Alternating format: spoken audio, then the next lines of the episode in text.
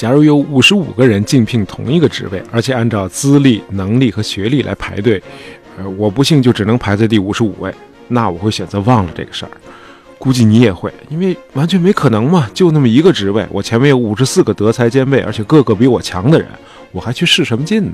但是这个世界上真就有一些人是被命运特别眷顾的，比如说这个 Georg Ludwig 啊，德文 Georg 就是英文 George 乔治，哎，这位的名次呢就排在第五十五位，呃，他是一位几乎一句英语都不会讲的德国人，他竞聘的职位呢竟然是英国的国王。What？哎，结果就他被选中了，奇葩的事真是古今中外都有。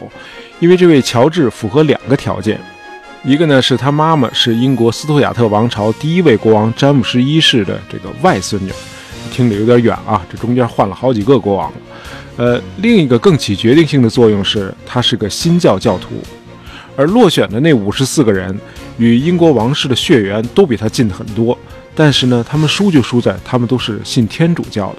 这个光荣革命之后，这英国议会为了防止詹姆士二世那帮天主教余孽复辟，于是呢，在一七零一年通过了英国王位继承法 （Act of Settlement）。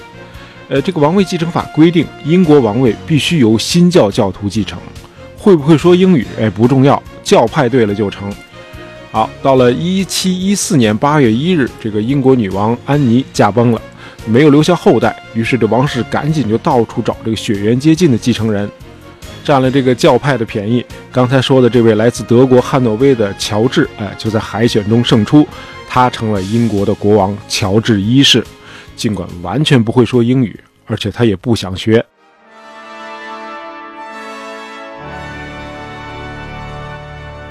同年十月二十日，这新国王乔治一世的加冕典礼在这个伦敦威斯敏斯特大教堂，也称西敏寺啊，在那儿举行。这个登基大典上，破例全场使用拉丁语，因为典礼惯用的这个英语呢，新国王完全听不懂。这国王要是讲德语呢，这个议员、大臣们还有其他党政军领导也听不懂，那那就只好说拉丁语。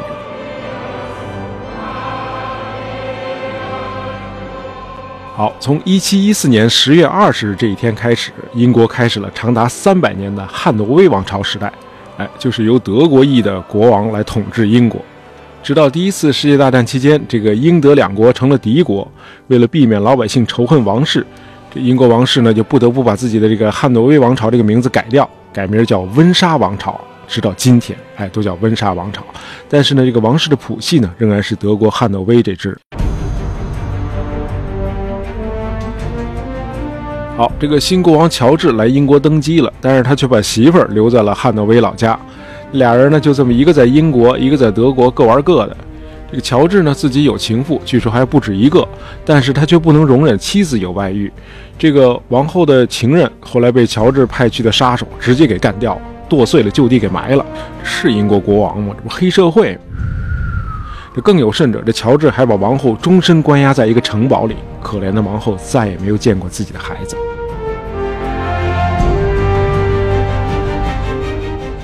这家里弄得乌烟瘴气，事业上又怎么样呢？还真不怎么样。你像这个一国之君不会讲国语，这事儿还真有点麻烦。呃，不过咱也得替乔治想想啊。登基的时候，人老先生已经五十四岁了，到了这个年纪再重新学一门外语，真是有点力不从心了。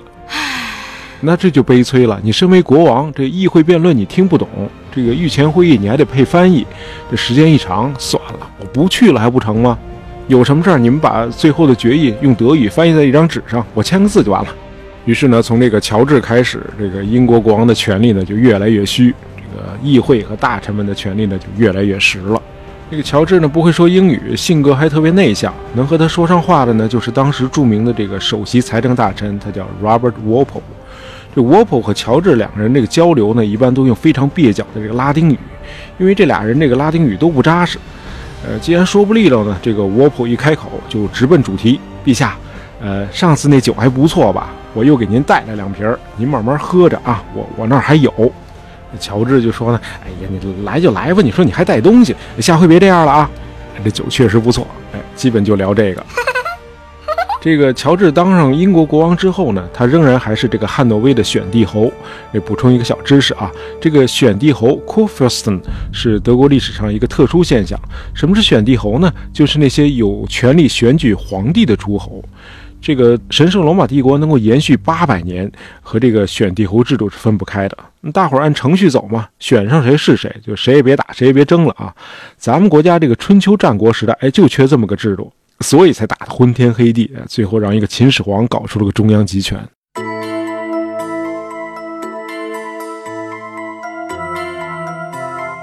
好，这个乔治既是英国国王，又是汉诺威的选帝侯。这个英德两国的利益一致的时候还好办，这个利益一旦冲突，他该向着哪一方呢？这很不幸，这乔治一般都选择他的德国老家，这就很容易和这个英国议会发生冲突了。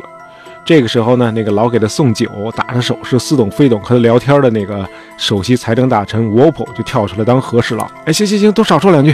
这个 w o p p 就是英国事实上的第一任首相，只不过当时还不这么称呼。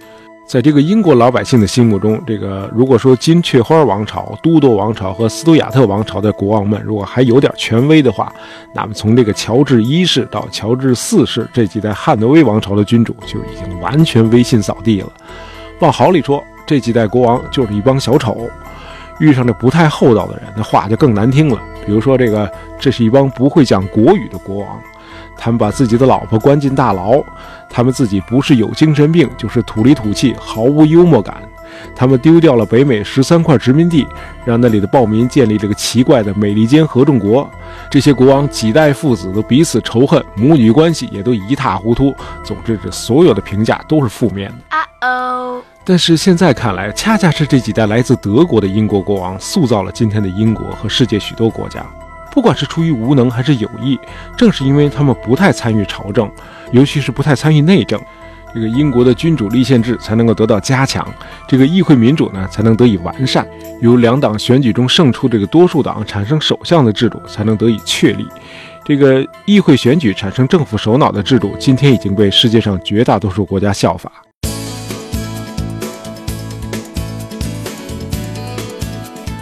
另外值得一提的是，这个乔治祖孙四代国王在任期间，个个都是当时这个报纸上讽刺漫画的主角。由此可以看出，这些君主是非常的宽容的，而且言论自由在当时已经被人们视为平常了。这些讽刺国王的漫画，今天仍然在英国王宫展出。这个展出的这个题目呢，就是 The First Georgians: Art and Monarchy，前几代乔治国王艺术与王朝。可以说，在这几代德国裔的英国国王的统治下，这个18世纪的英国是当时世界上最自由、商业最成功、民众生活水平最高、最面向全球的国家。这个时期呢，正好是咱们的康乾盛世，也是一个国泰民安的时代。当然，呃，咱们中国的这个君臣关系呢，是根植于咱们自己的文化啊。咱们的这个儒家思想提倡的是这个“君事臣以礼，臣事君以忠”。所以，除了造反的人，没有哪个中国人会画漫画来嘲弄皇上。文化不一样，国情呢也就不一样。好，这个语言问题一直是汉诺威王朝早期的一个老大难。这个乔治一世统治的十三年里头，王宫里只说德语。在这时候的英国王宫里，你听不到这个 “Your Majesty, it is a great honor and pleasure for us”，你听到的是 “Eure Majestät, es ist uns eine große Ehre und Freude”。好，等到乔治二世继位后，有一位重要的女性就走到了前台，她就是乔治二世的王后，The，Queen Caroline。和父辈们不一样，这个乔治二世这两口子非常的恩爱。这个 Caroline 出生在 Ansbach，也是德国人，但是他力主将宫廷的这个语言呢由德语改成英语，毕竟是英国王室嘛。于是这个乔治二世这个御驾亲征与法国作战的时候，这个 Caroline 呢就在宫里帮老公这个打理朝政。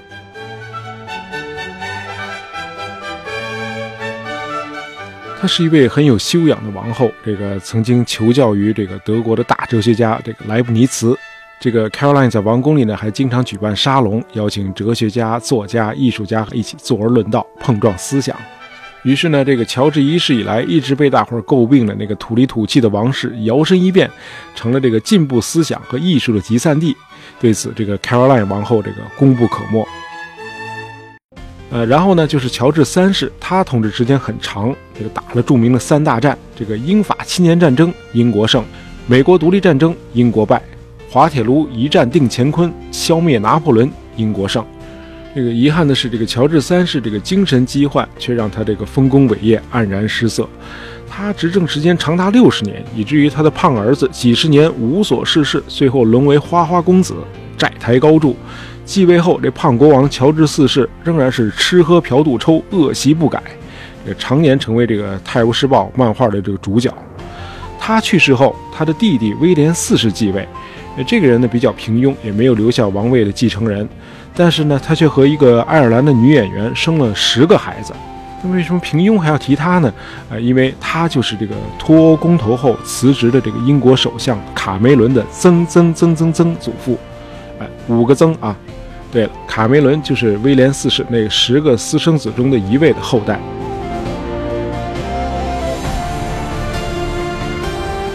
威廉四世的侄女维多利亚是一位大家熟知的英国女王。她执政的六十四年呢，就是大英帝国如日中天的维多利亚时代。那时候的英国号称日不落国。你今天去伦敦参观白金汉宫，大老远啊就能看见宫前广场上这位老太太的塑像。除了白金汉宫，伦敦市里还有另一座宫殿叫 Kensington Palace。这个肯辛顿宫呢，就是最早那几位乔治国王兴建的。今天呢，肯辛顿宫里头又有了一个乔治，今年才三岁多，和爸爸妈妈住在一起。他的爸爸妈妈呢，就是威廉王子和凯特王妃。这个小乔治有朝一日一旦继承大统，就应该是英国的乔治七世国王。第六个叫乔治的国王呢，就是现在的英国女王伊丽莎白二世的爸爸，小乔治的曾曾外祖父。好，今天大爷把这个英国近三百年的王室呢，简单串了一下。这些材料你要自个儿看，估计得看一天。呃，喜欢大爷杂货铺的朋友，别忘了订阅我们的专辑，这样你就不会错过我们的新节目了。感谢大家收听，咱们下期再见。